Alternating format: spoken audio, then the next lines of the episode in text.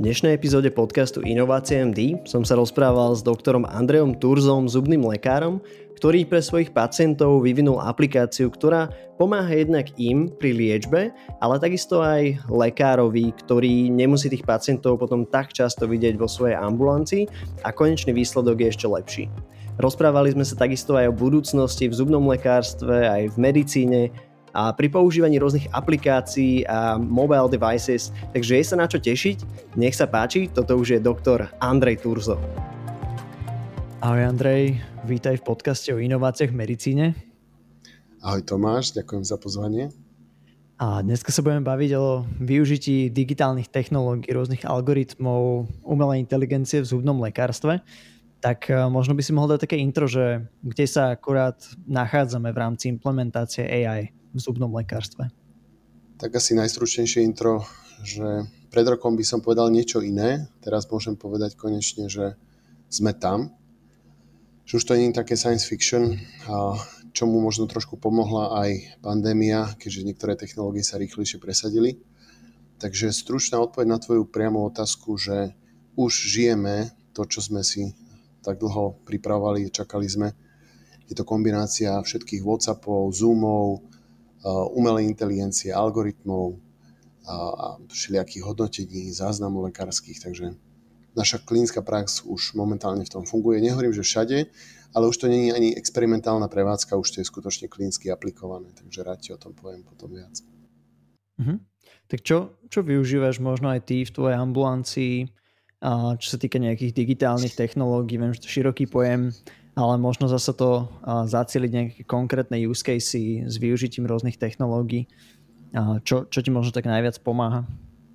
Tak digitálne technológie, presne ak si povedal, že to je široký pojem a asi, asi treba povedať, že všetko to, čo sa momentálne v, v klinických ambulanciách realizuje už na digitálnej platforme. Tie analogové prístupy, ktoré mm, ešte tých 10 rokov dozadu boli teda na hrane a plece pri pleci sú, súperili s eh, technológiami, eh, ktoré oni vtedy označovali ako digitálne, tak dneska je digitálna technológia úplne štandard, už by sa to ani nejak, asi sa to nezvykne pomenovávať. Sa pýtaš, ako vyzerá tá klinická prax, tak vytrhol by som hneď ako prvú a podľa mňa najzaujímavejšiu uh, aplikáciu umelej inteligencie do vôbec celého workflowu nejakej zubnej kliniky. Sú rôzne špecializácie zubného lekárstva od um, čelustnej ortopédie, potom sú rôzne chirurgické zamerania a postupy. Je tam paradontológia, je tam bežná konzervačná stomatológia, pedostomatológia a tak ďalej. A každé, každé z týchto špecializácií má vlastne svoj typickejší, špecifický workflow. Tak ja budem hovoriť za čelustnú ortopédiu predovšetkým. A začal by som tým, že sledovanie a kontrola pacienta bola do dnes, donedávna úplne najtypickejšia fyzická stretnutie, kde lekár urobil nejaké vyšetrenie. Predpokladalo sa, že jedného dňa sa to zmení, ale možno aj priznám, že aj ja som prekvapený, že tak rýchlo to prišlo. Samozrejme zdôrazňujeme ten akcelerátor v podobe pandémie, tak ten akcelerátor tlačil aj na redukciu nepotrebných zbytočných kontrol, respektíve nie zbytočných v zmysle klinického, ale nahraditeľných inou, iným spôsobom. Samozrejme WhatsApp call alebo Skype alebo Zoom s pacientom nie je plnohodnotný, respektíve nie je úplne porovnateľný s fyzickým vyšetrením lekárom. Takže my sme implementovali do workflowu jednu z technológií, ktorá sa volá Dental Monitoring. Táto technológia je to americká firma, ktorá sa teda veľmi šikovne presadila na trhu, ale jedna z mnohých, je ich určite viac, ktorá ponúka riešenie softverové, kde cez vlastne najlepší senzor, ktorý každý máme doma, teda myslím mobil, dokáže vďaka jeho skvelej optike nasnímať videosekvenciu zubov, spracovať ju a poslať v podstate nejakú analýzu, poslať nejakú analýzu úsmevu a zubov a celej tej videosekvencie samotnému lekárovi a samozrejme prípadne aj pacientovi.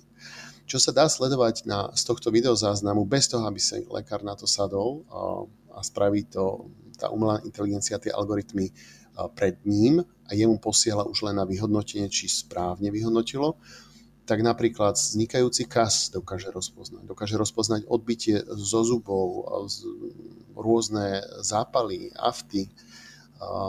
Samozrejme len v tých zónach, ktoré dokáže snímať ten mobil, majú k tomu taký špeciálny držiak, ale realita je asi... Hež, možno by si mohol viac nejako vysvetliť, že ako to funguje celé. Mhm. V podstate ty ako pacient máš byť sledovaný v ambulancii a máš chodiť na kontroly. Samozrejme, keď tie kontroly je možné nahradiť efektívnejším spôsobom, dokonca tých kontrol mať viac, bez toho, aby ťa to obťažovalo, aby si musel sadnúť na bicykel a prísť na tú kliniku, nechať sa vyšetriť, počkať v čakárni a tak ďalej. My momentálne pacientov zaškolíme na prvom stretnutí, odozdávame im tzv. scanbox, to je taký držiak na ich vlastný mobil. Stiahnu si do toho mobilu tú apku, ktorá sa volá Dental Monitoring a ten Dental Monitoring si skenujú, sám sa im pripomína, skenujú sa raz za 4, respektíve raz za 10 alebo za 14 dní. Niektoré prípady podľa toho, čo riešime u pacienta raz za 60 dní a podobne. Tento sken automaticky odošle tá aplikácia na tieto americké servery, tam ich spracuje, Samozrejme tam citlivé GDPR, ale to všetko mám postrihnuté. A príde nám report. To znamená, ja toho pacienta ako keby vidím oveľa častejšie, lebo bežná kontrola prichádzala u pacienta raz za 4, 5, 6 týždňov podľa toho, v akej klinickej fáze bol ale teraz môžem pacienta vidieť v úvodzovkách, vidieť raz za 4-5 dní, s tým, že mám oveľa lepšiu, prísnejšiu kontrolu nad tým jeho zhryzom, ako sa mu zúbky hýbu, ako či mu nespadol nejaký attachment pri tých neviditeľných strojčekoch a podobne. Takže funguje to tak, že pacient sa naskenuje, odošle to, príde mu report, príde lekárový report, ale samozrejme neobťažuje lekára s jeho 200-300 liečenými pacientami každý deň, to by sa lekár zbláznil nerobil by nič iné, než čítal tieto reporty. Preto je práve tá pointa celej tejto technológie v tom, že odľahčí lekára od balastu, o zbytočnej pozornosti na veci, kde sa asi teda nič nedieje a sústrediť jeho pozornosť na tie veci, kde je nejaký problém alebo kde je potenciálny problém. A toto tá umelá inteligencia, tie algoritmy hodnotenia tej videosekvencie robia skvele. Robia to naozaj spolahlivo. Mm-hmm. Čo vlastne to je taký ten ďalší step, ako keby v tej telemedicíne, že ty nerobíš synchrónnu konzultáciu, že ten pacient je v reálnom čase s tebou na nejakom jednom kole, ale vlastne máš takého nejakého pomocníka v podobe nejakého algoritmu, ktorý vyhodnocuje pravdepodobnosť, že či tento pacient potrebuje toho okolekára, to okolekára vidieť vyslovene nejaké napríklad tie afty alebo nejaké zuby alebo nejaké kazy presne, potenciálne presne. a vyhodnotiť to. Presne Čiže to vlastne aj šetrí čas. Mhm. Toto je presne tá pointa, že, že Nemusíme tých e, pacientov stretávať v nejakom čase, keď oni si robia sken. Skeny sa nazbierajú, zanalizujú a ten lekár môže na to naozaj večer sadnúť v pokoji a prejsť si či už hodnotí, neviem, EKG záznamy, alebo Holtre, alebo alebo e, zuby, sekvencie, proste záleží od profesie. Viem, že tieto algoritmy existujú už v rôznych profesiách a tým pádom je upozornený z tých, neviem, má 300 pacientov na tých 30 problematických v ten daný deň, tých si môže prebehnúť pomerne rýchlo, je tam upozornený na tie suspektné veci a musím priznať, že mnohokrát nám nájde tento algoritmus veci, ktoré by sme si pri tých bežných rutinných kontrolách vôbec nevšimli. Ale teda dúfajme, že ešte tých 5-10 mm-hmm. rokov to bude pomocník, ak ty hovoríš, asistent. Hej, zároveň ako sa možno rieši také situácie, kde ten algoritmus by si mal niečo všimnúť, alebo že je tam nejaký pozitívny nález, ale teda neupozorní toho lekára, že toto je nejak ošetrené, alebo je to natoľko presné, že sa na to vieš spolahnuť už dnes? Dobrá otázka. To bolo presne to, čo ma zaujímalo, keď sme s tým začínali dva roky dozadu, keď sme si tú technológiu oťukávali. Pôvodne by sme to chápali ako technológiu, ktorá je vhodná pre tých, čo často cestujú, študentov, pacientov, ktorých sme liečili pomaly dištančne z Bangladeša, Dubaja, a ktorí cestovali, lietali a v podstate práve to bol spôsob, ako ich mať pod kontrolou, bez toho, aby sme riskovali, že zrazu bude dva mesiace v New Yorku a nedostane sa na kontrolu a vznikne nejaký problém. Musím povedať, že bol som veľmi prekvapený, že všetky nálezy, ktoré teda nachádzal pravidelne, sa nám potvrdili. Dokonca také, ktoré som ja z tej rozmazanej, roztrasenej ruky videosekvencie jeho vlastným mobilom nevedel identifikovať. Len algoritmus nás upozorňoval, že naozaj spadol attachment zo zuba 25 ja som to tam nevidel proste, všetci sme pozerali, nevideli, pacienta sme ale pre istotu zavolali a naozaj tam nebol. Takže čo sa týka týchto pozitívnych nálezov, tie, tie, sme, tie sme mali spokojní. Samozrejme, kde ne, nevidí kamera, tak tam si to nedomyslí. Takže vnútorné attachmenty o vnútornej strany zubov, keď video sekvenciu nezachytí, tak samozrejme nevie skontrolovať. Ale uh, sa pýtaš, či niečo neodhalil, čo tam bolo, uh, ešte posledný rok, čo sme mali uh, takú nejakú spätnú väzbu aj v rámci kolegov, čo sme teda sa bavili, tak nikto nemal uh, takúto situáciu a minulý týždeň som práve zažil niečo, keď som triumfálne teda sa potešil, že prišlo tej udalosti, na ktorú sa pýtaš, že prvý raz som niečo našiel v ústach pacienta a neodhalil to ten dental monitoring, ale potom som veľmi sklamaný zistil, že on sa nestihol skenovať a od na poslednom skene to mal, dajme tomu v pondelok, v útorok mu to spadlo a v stredu prišiel na návštevu. Takže nebolo to, že by monitoring niečo prehliadol. No. Takže zatiaľ no, odpoveď na tvoju otázku, že nemali mhm. sme v tom, čo on si sleduje, tak je naozaj dobrý. Jasno. Ale to je teda americká nejaká služba, ktorú si pravdepodobne ako lekár vieš kúpiť pre svojich pacientov, alebo tam máš nejaký Áno. subscription, alebo Áno, uh, whatsoever. A, ale ty máš vlastne vlastnú nejakú aplikáciu, ktorú vyvíjaš, alebo si už vyvinul pre vlastných pacientov. Um, ako toto vyzerá? No, dobre sa pýta. 7 rokov nám trvalo v podstate dostať sa do tohto štádia, čo sme. Uh, už to je tretia verzia, ale asi tak 2-3 mesiace dozadu sme ju len začali volať ako hotovú tú aplikáciu, že je skutočne dokončená, funkčná, vytestovaná. Uh, hej, voláme ju, že strojček, stroj Heck.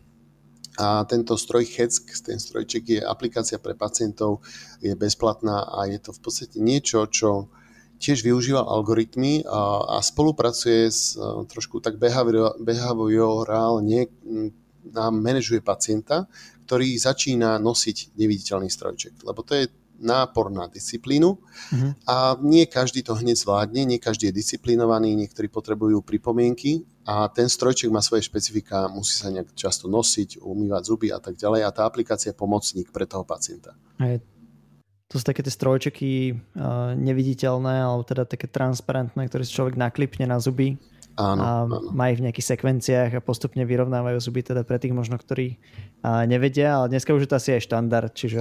Hej, hej, oni stále sa prezentujú, už 10-15 rokov sa prezentujú ako novinka, mm. alebo teda niečo neštandardné a štandardný strojček je dneska ten železný uh, na zubkoch, ale aj to už sa otáča ako táto technológia, keď sme ju 10-15 rokov dozadu priniesli na Slovensku a sme ju tu prezentovali, tak sme boli veľmi rýchlo čierne ovce, lebo, lebo bolo to naozaj také absolútne atypické, až, až trúfale, uh, búrali sme niektoré také zabehané postupy, ale musím povedať, že to bolo nič, je to neporovnateľne nič, uh, keď to dáme do kontextu s touto umelou inteligenciou. Ale to zase tiež teraz mnohí nevedia pochopiť, nechápu, že čo hovorím, že je to taká veľká vec, že čo, no tak nám to ušetrí trošku roboty, ale to vôbec není o ušetrení roboty.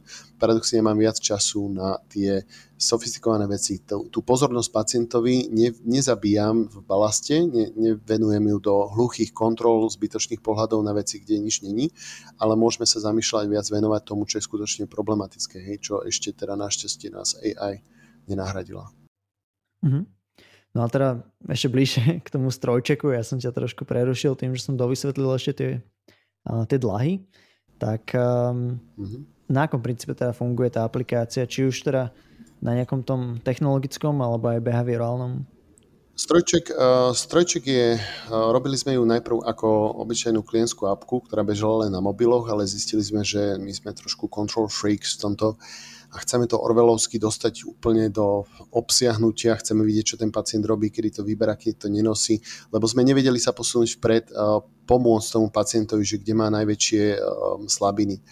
Tá aplikácia je teda robená tak, že pacient si stiahne e, klientskú časť na svoj Android alebo iPhone, iOS a e, na serveri v pozadí beží niečo ako z nášho pohľadu admin, kde majú prístup zase sestričky a nielen teda vidia performance pacienta, ako nosí ten strojček, či dodržuje tých 22 hodín denne, má nosiť, teda má sa sústrediť na to, že strojček by nemal mať vybratý viac než 90 až 120 minút za ten celý deň. A on vyberá strojček pre umývanie zubov a umývanie e, strojčeka samotného, prípadne pri jedení a pití farebných vecí.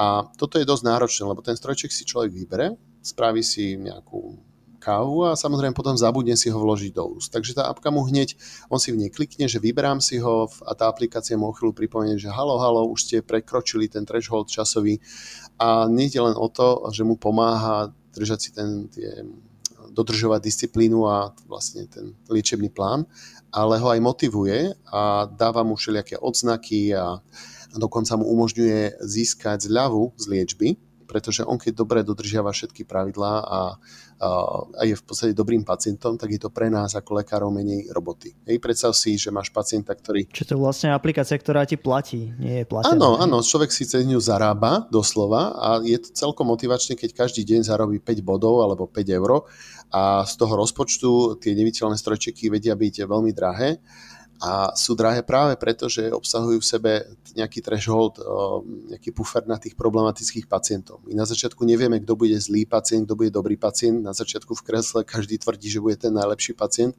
a potom zistí, že realita je trošku iná. No a táto aplikácia mu tak dáva motiváciu, že on pokojne za mesiac už má ušetrených 300 eur a sa z toho veľmi teší. A my sa z toho tešíme tiež, pretože vlastne tým, že s ním nemáme toľko roboty, nemusíme ho predvolávať na špeciálne motivational speeche a vstupovať mu do duše a snažiť sa ho nejak zamotivovať do tej liečby, tak to tiež šetrí našu energiu aj čas, aj, aj chair time. Takže z tohto pohľadu tá aplikácia robí aj iné veci, ale to teraz nie je podstatné. V podstate myslím si, že viacerí lekári v rôznych profesiách zvažovali, že by si nejakú aplikáciu mohli pre svojich pacientov urobiť. Mnohé už sú, hej, aj na trhu existujú. Táto aplikácia nemá byť komerčná, my chceme zatiaľ to nevidíme tak, že by sme ju nejak mali predávať. Chceme to v podstate ponúknuť ako nástroj užitočný, ale teším sa, že po toľkých rokoch už ju máme hotovú. No. Práve teraz riešime, ako chrániť duševné vlastníctvo, mm-hmm. keďže už sa stalo, že už nám odkopírovali niektoré nápady, takže, takže ale práve sme získali jeden grant, tak sa teším, že môžeme ochrániť. Nedá sa aplikácia patentovať, hej, to je trošku špecifické, ale potrebujeme ďalší vývoj. Chceme ísť vpred stále ju ďalej vyvíjať, zlepšovať, takže uvidíme, jak to pôjde ďalej. Mm-hmm. No pomaličky sa blížime ku koncu toho 20-minútového okna, ktoré máme na túto tému, ale ja by som strašne rád počul od teba, že kam si myslíš, že bude smerovať tá, tento rozvoj um, nejakých digitálnych technológií alebo možno aj nejakých wearables uh-huh. alebo nejakých ďalších technológií v zubarine hlavne? No, to je zaujímavá otázka. Z tohto pohľadu bavíme sa o, o apkách, pomaly na všetko je apka, na každú somarinu je apka. Aplikácie e, sa teraz sú trošku podľa mňa hypnuté a myslím, že sa trošku vrátia do toho, do toho stavu pred Eh, pár rokmi. Väčšia dominancia bude práve na ten rozvoj technológií, eh, ktorý prichádza bez ohľadu na medicínu. To znamená to, čo máme v mobile. Hej. Každý máme skvelý skener doma. Nové iPhony a už tuším posledné dve, tri generácie majú v sebe lidar skener. Hej. Ten nám dokáže naskenovať 3D tvár a skutočnú 3D tvár s čoraz vyššou presnosťou. To znamená, my napríklad robíme ortononciu, ktorá vychádza z analýzy tváre ako úplne prvého kroku. Hej. Takzvaná facially driven orthodontics. A o, Máme tam, aj naša apka beží v podstate na hodinkách, takže ten pacient si môže kliknúť cez hodinky, že nemusí stále baštrngovať s mobilom. Takže keď, keď by som mal vyťahnuť nejaký scenár za 10 rokov, tak určite budú, bude dominancia algoritmov a vlastne teda to, čo dneska voláme umelej inteligencie v rôznych softwarových riešeniach. Tie softvery nebudú obvykle stiahované do počítača, budú bežať v cloude, budú k dispozícii teda online. Je možné, že teda pacient si urobí vlastný sken. Už teraz existuje napríklad aplikácia SmileMate, ktorá je tiež od nejakej firmy, ktorá umožní mobilom naskenovať si úsmev a už tam v podstate nie, nie hrávo, ale skutočne sofistikovane simuluje potenciálny úsmev, postavenie zubov, niečo ako motivácia pre, pre vstup do liečby. Takže v blízkej budúcnosti by som čakal posun práve v tejto oblasti, o ktorej sme sa dneska bavili. Čo sa týka technológií pre diagnostiku, management pacienta a tak ďalej. Čo sa týka fyzických vecí, v zubarine ich máme dosť, tak tam rozhodne 3D tlač, 3D tlač biokompatibilnými materiálmi, budú sa tlačiť zuby z rôznych ešte anorganických materiálov, neskôr sa to presunie až do bioprintingu. Ale to už budeme asi na dôchodku. No dúfam, že nepôjdeme na dôchodok 120 ročný, ale snáď. Jasné. Taká úplne posledná otázka. Um, nahradia zubárov v nejakom momente nejaké, nejaký software, nejaké algoritmy, prípadne nejaké roboty? Ako to vidíš? taká zase trošku sci-fi otázka, ale... Je to, je to otázka, ktorá má veľa odpovedí, záleží v akom horizonte. Tak uh, konečná odpoveď možno za tisíc rokov áno, ale už nebudeme, myslím, ani hrísť v tom za tisíc rokov, tu možno ani nebudeme, uvidíme, jak sa budeme starať o planetu, ale uh, z krátkodobého hľadiska sa bavíme z dvoch generácií. Myslím si, že najbližších 10-20 rokov budú tieto algoritmy ako pomocník, budú nám asistovať v rôznych častiach medicíny. Neskôr budeme, preberú dominanciu, budeme my ako human control tých výstupov, no a potom tá tretie štádium, že už tam budeme len zavádzať. Ale je to služba pre ľudí a každý, kto teda pracuje s ľuďmi, vie, že to je veľmi špecifické. Takže kým ľudia budú tí, čo budú potrebovať túto službu, tak samozrejme budú, budú aj rôzne situácie, ktoré nikdy počítače nenahradia. Takže Krátka asi áno, ale nemyslím si, že to bude také rýchle, dynamické, ako, ako niektoré scenáre naznačujú. No super. Takže zatiaľ žiadny zubársky overlord. Uh, asi nie. Ako, keď sa bavíme o tom, že kam dať študovať svoje deti, či teraz smerovať ich na zubarinu, alebo plánovať radšej nejaké neviem, hackerov, dronov alebo niečo podobne, tak uh, určite prídu profesie, ktoré ešte neexistujú a tie budú veľmi zaujímavé. Tam sa treba roz, rozhľadnúť, ale zubarina alebo teda starostlivosť o orálne zdravie tu vždy bude a bude sa presadzovať čoraz viac tá asistencia aj robotizácie, aj samozrejme softverových asistentov. Takže len treba kráčať s dobou. Myslím si, že nás z toho čakajú len dobré veci, alebo teda hlavne dobré veci. Dobre, ďakujem ti veľmi pekne, že si nám dal také intro do toho, ako to vyzerá v zubarine, čo sa týka digitálnych technológií a ako to možno bude vyzerať aj v budúcnosti. A, takže a ďakujem a veľa úspechov v tvojej klinike. Rado sa stalo. Ďakujem za pozvanie. Ahoj Tomáš. Práve ste dopočúvali epizódu s Andreom Turzom a ak sa vám páčila, zazdieľajte ju niekde na Instagramoch, budeme sa veľmi tešiť. Počujeme sa opäť o týždeň.